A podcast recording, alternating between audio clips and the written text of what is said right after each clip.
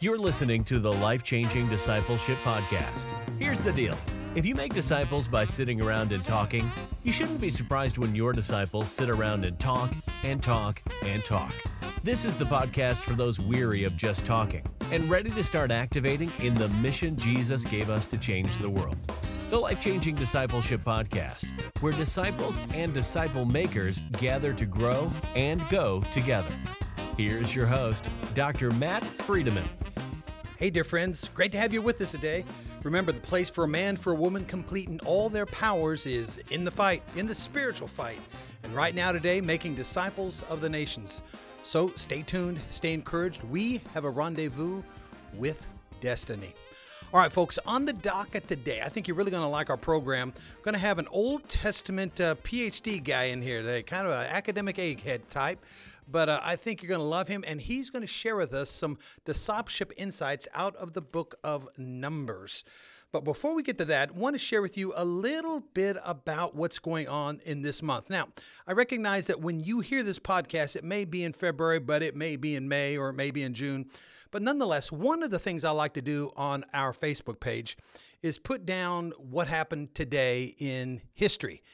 And in February, there was a traditional date for when abolitionist Frederick Douglass was born into slavery. It happened in Talbot County, Maryland.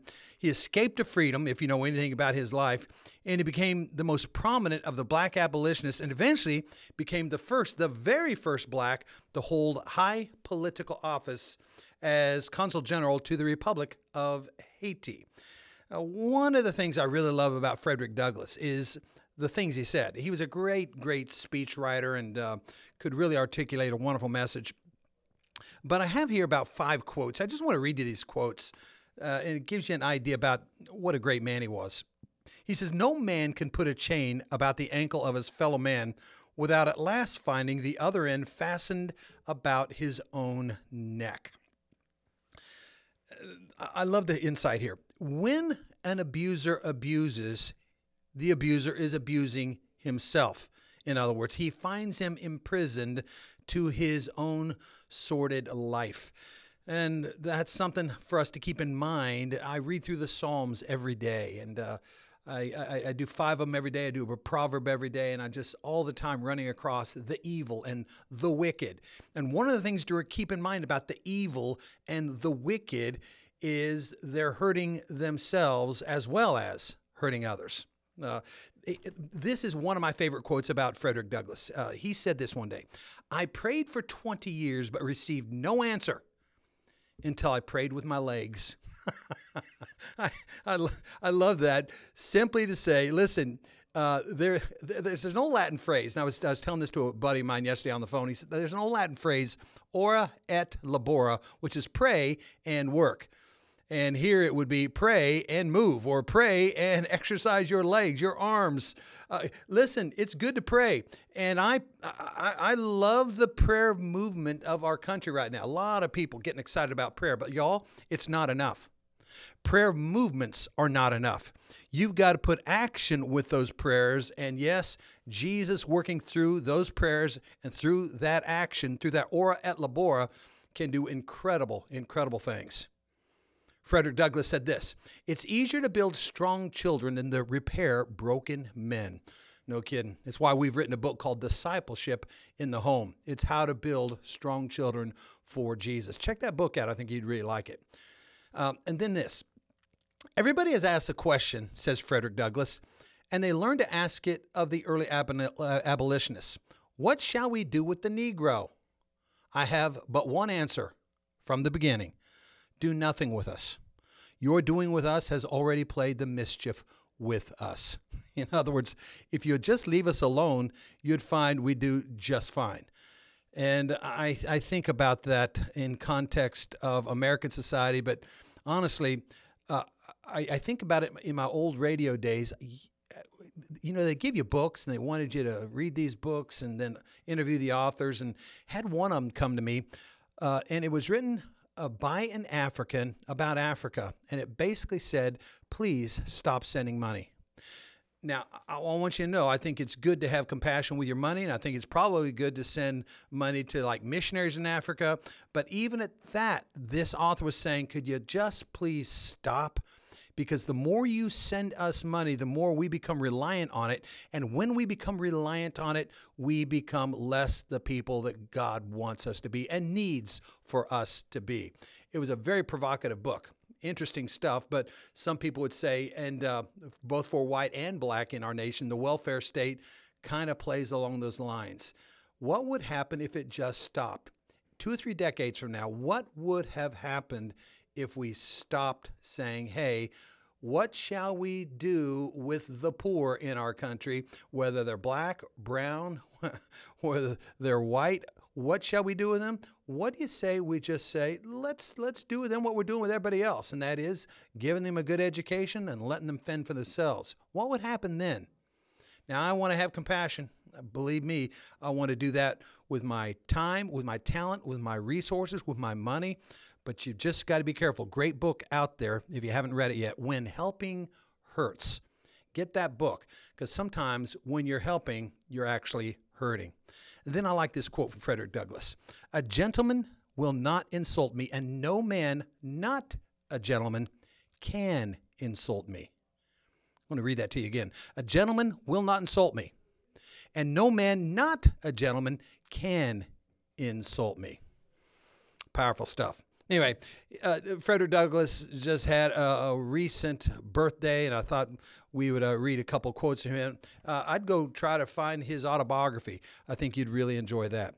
Then this uh, in 1597, uh, 26 Japanese Christians are crucified for their faith in Nagasaki, and by 1640, thousands of Japanese Christians had been martyred.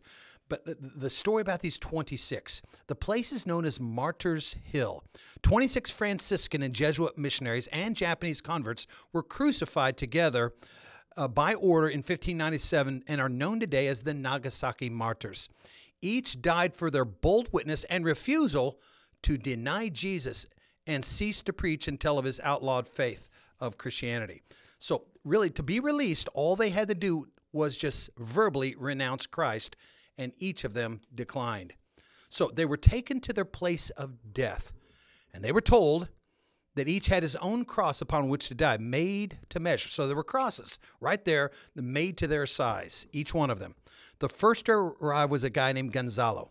He went to a cross and says, Is this one mine? No, they said that one's not true. They took him to another cross that was his. He knelt by it and he embraced his cross. Others saw him do that and started following his example. One of the youngest of the now criminals was told by officials that all he had to do was renounce Christ and that he thereby would not be tortured to death. The boy said, Sir, how can I renounce my Savior, my Redeemer, my all? I will not do it. I'm not going to do it. Show me my cross. well, if you can imagine, the, the guards were utterly baffled. They told him, Well, all right, your cross is over there, the small one, right over there. The youngster ran to the cross, embraced it, and thanked God that he was worthy to die for his Jesus.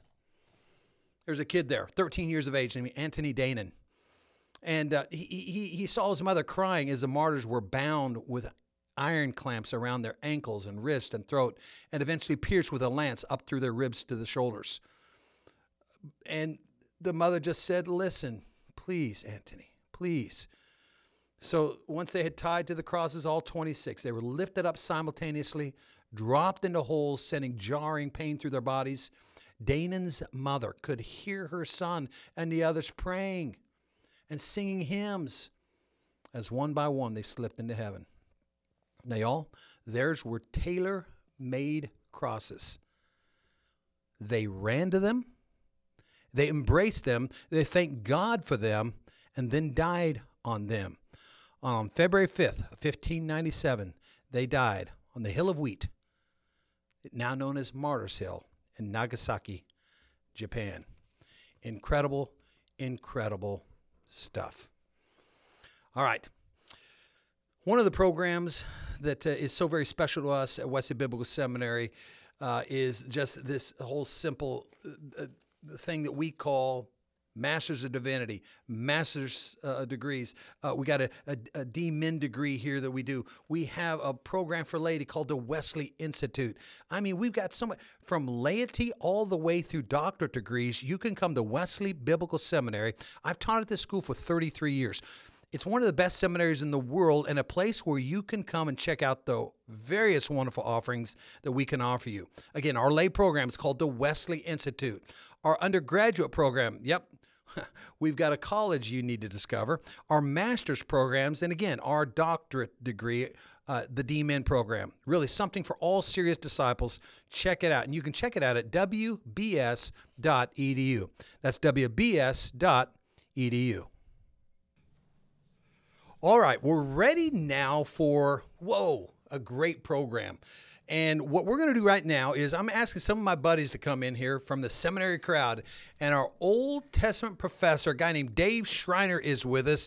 Hey, Dave, welcome to the Life Changing Discipleship Program. Hey, thanks, man. It's good to be here. All right, you promised me you're not going to be boring No today. boringness. That's right. No boringness. We've been having fun off air, dude. I can't hand, I can't handle boring today. Okay. Yeah, I know. All right, but you are anything but ever boring. So thanks for being a part of. First off, for being part of the Wesley Biblical Seminary faculty. Oh, absolutely. You're the newbie, right? Or is there a newbie more? No, no, new- no, I'm it. So you're I'm- the I'm new the- guy. I'm the newest guy, yeah. I've been here 33 years. How long you been here? Uh, well, at part time or full time? Well, whatever, whatever you need to do. Full time. Well, geez, full time's only been a couple years, but I've been part time, half time a couple years before that, and then I was an adjunct for many years. Before This that. guy is is Been is- around for a while. Is a superstar in the making. First off, he's already a superstar, but I mean like big time mega superstar guy. He's writing stuff, writing commentaries, very exciting stuff. So again, th- thank you as the old guy around here for being the new guy around here. Uh, it's my pleasure, man. All right, this is what we're doing here. Uh, we are doing discipleship lessons from books of the Bible. So Right. I'm asking you to kind of give an executive summary, kind of give us the big look mm-hmm. of the book of Numbers. Right. And what this might mean for disciples. I'm, I'm limiting you to five points. Right, right, right. You don't get eight, you don't get six. If you got a double point, you're going to have to make it fit in with one of your points. Okay? I think I got five. I think okay. I, I think I got five. Okay, so I'll just set you up point by point, okay? Okay. And maybe ask some follow up questions after that. So, point number one for disciples of Jesus Christ from the book of Numbers. celebrate your past victories and celebrate your past moments of salvation. So this is I'm thinking of uh, Numbers chapter nine. Um, the book of Numbers opens up in the first ten chapters or so. Is Israel's still at Mount Sinai? Uh, they know that they're getting ready to leave Mount Sinai, but they're still at Mount Sinai. They've been there for a really, really long time. As you read through the Pentateuch, that is your first five books of the Old Testament, half of the book of Exodus is at Sinai. The entire book of Leviticus is at Sinai and you're still at Sinai when Numbers picks up. And so you know something's coming, but you just don't know when. But anyway, in chapter 9, uh, they're getting ready to break camp. And one of the last things they do at camp is they celebrate Passover. Now, Passover, if you remember from the book of Exodus, this, that was the moment of their great salvation from Egyptian oppression. This is this is the moment of salvation for the Old Testament. It's gonna it's gonna stay that way. Everything seems to be defined in terms of its relationship, its similarity uh, to the Passover event. I mean, I I've made the argument that Sennacherib's um, uh, uh, uh, uh, failed siege, that when Hezekiah defies the Assyrian uh, army in Second Kings chapters 18 and 19, that's actually recalling elements of the Exodus event of the Passover. So it's always being connected back All there. right, big so what? Who cares? Well, Passover. Why? but- Why- Why because is that important? That is when God Almighty defied the greatest imperial powers Mm. facing His people and miraculously saved them from oppression. This was the this was the moment of definition for them. You need to celebrate the moments that de- that that tho- those big moments of salvation that define your relationship with God Almighty. Don't forget them. Celebrate them. All right, so sometimes in future days they will celebrate it and sometimes they won't. Right. So, what happens when they don't celebrate Passover? That's usually indicative of some really bad spiritual situations going on. They're, that's usually when they're at the bottom. Um, not good stuff. Um, and moments where they do celebrate, those are moments of revival. Those are moments of spiritual renewal. So these celebrations, which are kind of talked about throughout the Old Testament, particularly the legal codes, they're meant to be reminders of what God has done for you, for us, so that our relationship with Him can continue on, can continue to be vibrant, can continue to affect us positively. And mm. it's when we forget about those moments that we tend to enter into these um, periods of, of, of depression and that sort of thing. You remember that old book? Uh, it was a popular book, but it was uh, "The Kingdom of God is a Party," mm-hmm. and that's one of the things they were tr- he was trying to suggest is if you look through all Scripture, celebration is huge. Yes, it is. And in Leviticus 23, he says, "Hey, Yeah. I'm trying to get your attention. These are the things you're supposed to be celebrating." And it's the same thing in the book of Deuteronomy as well. The book of Deuteronomy will talk about the Passover, uh, the, the three three big festivals, and they're parties. They're big parties. And the language that's used are you are to go to these places, worship, sacrifice, remember these moments of salvation, and have a big old party. all right, discipleship lesson number one from Numbers is celebrate past victories. Uh, number two, Uh, we have to be ready to break camp. The book of Numbers is very much a transition book.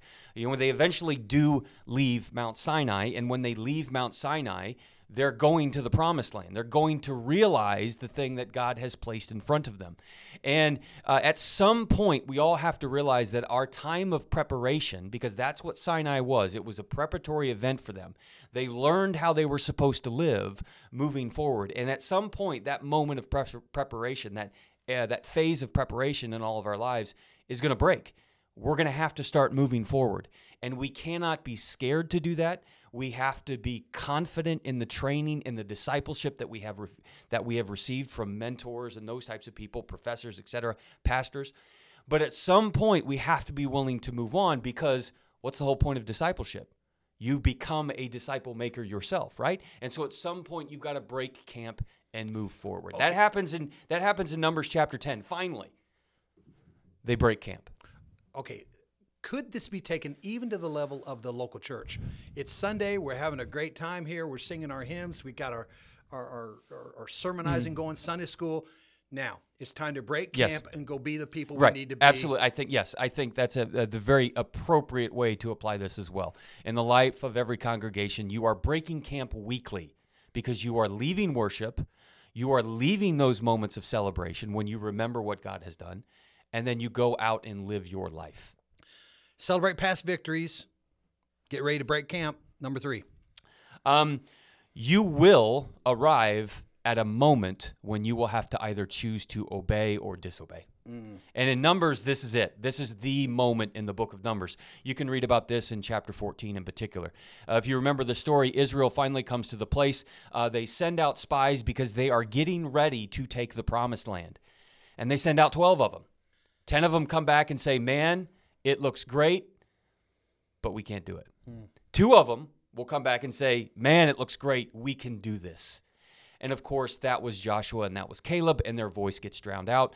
And eventually, Israel comes to the point where they rebel. They, they engage not in obedience, despite how big this the situation may, may, may, may look.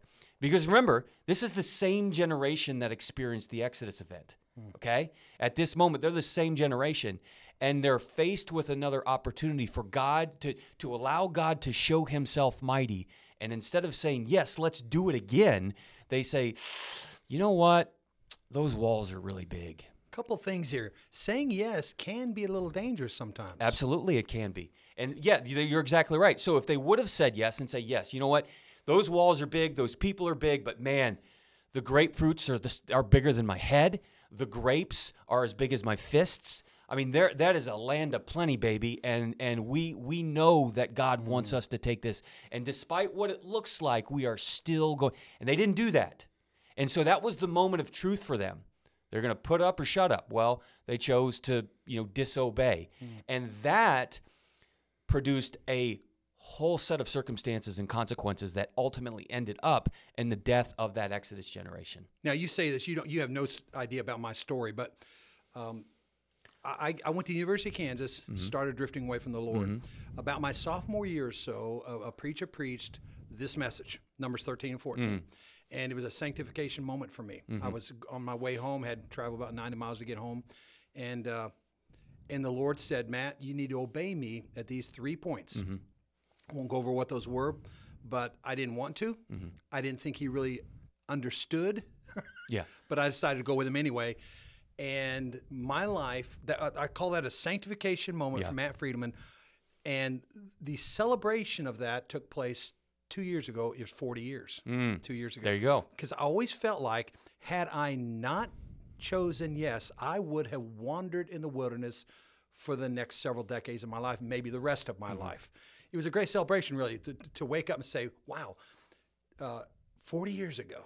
I had this moment when I said yes, and it's made all the difference in my life. Yeah, and I think a lot of us will get to that. But it's, they're they're critical crossroad moments. They're crossroad moments. and and and and there are there are several of these in the Pentateuch, and this is a big one. This is a big one, and oh, they'll and the next generation will have a similar one at the end of the book of Deuteronomy. The entire book of Deuteronomy is setting up a crossroad event for the next generation, but for this generation, they chose the wrong path, and that precipitated their death in the wilderness. Hmm. So celebrate past victories. Get ready to break camp. You're going to come to obedience, disobedience times at critical points in mm-hmm. your life, and it could color the rest of your life. Mm. Number four. know how to repent. Mm. And I think I think this is this is probably one of my favorite episodes in in the entire Old Testament. This comes from Numbers chapter 21 verses 4 through 9. This is a very quick event. This is the bronze serpent episode. And this is important because uh, Jesus will actually invoke this episode when he's talking to Nicodemus in John chapter four, we or John chapter three. Everybody loves John three sixteen, but two verses earlier, Jesus will look at Nicodemus and say, "Just as the snake was, just essentially, just as the serpent was lifted in the desert, so too must the Son of Man." What does that mean? Well, it's recalling this event, and this was a moment when this is the, they're they're in the wilderness, they're wandering, they're waiting because the generation, because of their sin, because of their defiance and their open rebellion, they're waiting for them to die off, and they're wandering from place to place, and they find themselves getting into trouble over and over and over again, and then finally, God has enough, and He sends these fiery serpents, these venomous snakes, um, to uh, to punish them. And they're faced with a choice in the midst of all of this. They're faced with a choice. There is salvation in the midst of this horrible experience, but they have to take the proper action. This is where Moses fashions the bronze stakes, uh, the bronze snake. He sticks it up on a pole, and he says, "If you want to survive, you got to look at that thing." And you got and, and take a moment just to stop and think about this. You've been bitten by a venomous snake. You know you don't have much time to live, and you know where your salvation lies. Are you willing to humble yourself and to take the time to look to your salvation? Hmm. And, and there's a finite amount of time associated with this. That's the implication of this event. You couldn't dilly dally. And so there's an urgency in this event. And I wonder, and I think that when Jesus is talking to Nicodemus in John chapter 3, he has that in mind. It's more than just, hey, I'm going to sit up on a cross. No, there's a sense of urgency involved, there's a sense of finite amount of time. Jesus knows that when he puts himself up on that cross and he dies for our sins, and when people are faced with that moment, they will have a finite amount of time hmm. in, in order to respond, and they better not dally because we all know about the fleetingness of life. We don't know when a cro- uh, when a truck is going to go left to center and hit some it hit somebody. You do not know how much time, and the WBS community knows that very intimately uh, about the fleetingness of life. Yes. You know, these things you say, you, you, you come to a, an obedience, disobedience moment. You got to be ready to break camp. Uh, you got to know how to repent. Some of those things just feel uncomfortable. What I've come to believe here, Dave, is that it's far more uncomfortable not to do it. Yes, and, and, it, and it makes and it makes things worse. Yes. and and and and and when things get worse, the uncomfortableness of that situation just gets ratcheted up exponentially. Hmm. So absolutely. Okay, so we got four discipleship lessons from the book of Numbers.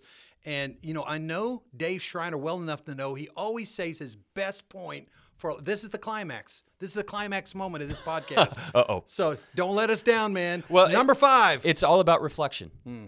And and we have you have a chapter you have a chapter in, in Numbers chapter 33. You you may just glance over it and you may not realize the implications of it. But in verse 2 of Numbers chapter 33, it says that Moses recorded all the places that they visited during their wilderness wandering. He recorded. So he's writing this stuff down. He's making a record of all the places that they have been. Now, why would you do that? Because at some point in the future, you're going to have a moment to be able to look back on this journey and you're going to want to remember that journey. Remember where we started? Hmm. You need to celebrate those moments of salvation. You need to remember what they are. That's journaling. That's recording these things that where where you experience God in a profound and, and magical way. Not magical because that's kind of hokey, but a profound and intense way. You need to remember that. You need to remember how you feel. You need to remember the burdens that were lifted off of your shoulder. And how do you remember that year after year? Well, you record them. Hmm. So Numbers itself is telling us that at the end of this journey, Moses had been recording this in order that this record, in order that this memory would not die. It's one thing to perpetuate memories through word of mouth. It's a whole nother thing to perpetuate memories through written word. Mm. And it lasts longer and you don't forget things. You remember the subtle details. So I really think that a good discipline uh, to to to um, a good discipline to sharpen and to construct for anybody's discipleship journey is a way to remember the details of your experiences and your salvation. You may journal, you may audio record, you may do something else, but Moses recorded where he was leading from this place to this place. He recorded it all because he knew the community needed to remember it. Okay, I am currently journaling. I love this idea. Uh, but I haven't for decades. I haven't for hmm. years mm. because I always felt like, you know, you do a page. I don't want to do a page a day. In mm. fact, you, but what, the way John Wesley journaled was sometimes you just have a sentence. Yeah. Sometimes he wouldn't write anything at all. Mm. And then sometimes he'd write six pages. Yeah, yeah, exactly. exactly. I think that's freeing right there to say, do what you want to do today. Absolutely. And, and I think I think that's a lot. I, I think that's a good idea to keep in mind whenever you're developing these types of spiritual disciplines, particularly with journaling. You know, there isn't this, we tend to think, oh, you got to journal so much every single day. I don't think that's the case. I, I like what you just said. Some days we're feeling it, some days we're not. Some days the only thing that we can the only thing that we can articulate is a phrase, a word, but those because you know, when we go back to this, those statements, those phrases, maybe just one sentence, it's going to jog a bunch of memories. All right, five discipleship lessons from the book of Numbers. Dave Schreiner's Old Testament professor at Wesley Biblical Seminary. Now, you're working on a bunch of projects right now. Tell me about your favorite one. Well, my favorite one is well, I got a couple that are probably right there. Um, my, you know, I, I have a commentary that's coming out. It's going to be published with Kregel Academic that you can. Actually, I think you can pre-order that um, uh, right now, but it's supposed to be uh, uh, published in, in and distributed in July. That's on First and Second Kings, and that's a commentary that's exegetical and preaching. So for you preachers out there, mm. it uh, it gives you some tangible preaching ideas that are rooted in exegesis of the text. So it's an interesting it's an interesting commentary. And then I also have a study that's going to be out later in the year, probably in the fall. Uh, I've co-written that with a friend of mine, and that's going to be kind of a historical study on 1 Kings 20, 22, and 2 Kings 3. Those are the Omride Wars. Hey, Dave Schreiner, thanks for being on the Life Changing Discipleship Program podcast with Matt Friedemann. Appreciate Thank, it. Thanks, Matt. Thanks and you weren't boring. I, that's great. No, I wasn't boring. No, I, I, was thinking, you know, I mean, this guy's some. No, you're never boring, ever, ever. I appreciate that. Hey, Thanks it's been an honor on. to have you all listen to the Life Changing Discipleship podcast with Matt Friedemann. Hey, check out our Facebook page, Life Changing Discipleship, and check out our books at Amazon.com. Real quick, again, they want to pre-order that Kregel book. Yeah uh, that thing on First Kings where you got some really insightful stuff along with some preaching data. How do they do that? Uh, you go to Kregel, that's spelled K R E G E L dot com, and uh, just search uh, their commentaries, and you can find First and Second Kings in that. You can pre-order that now. All right, great. Hey, always, always tell others about our podcast. Remember, my wife thanks you, my daughter thanks you, my sons and their wives thank you, and I can assure you that I thank you for listening to Life Changing Discipleship today. Love God, live clean, keep the faith, make disciples, and God bless you, dear friends. We'll see you back here real soon.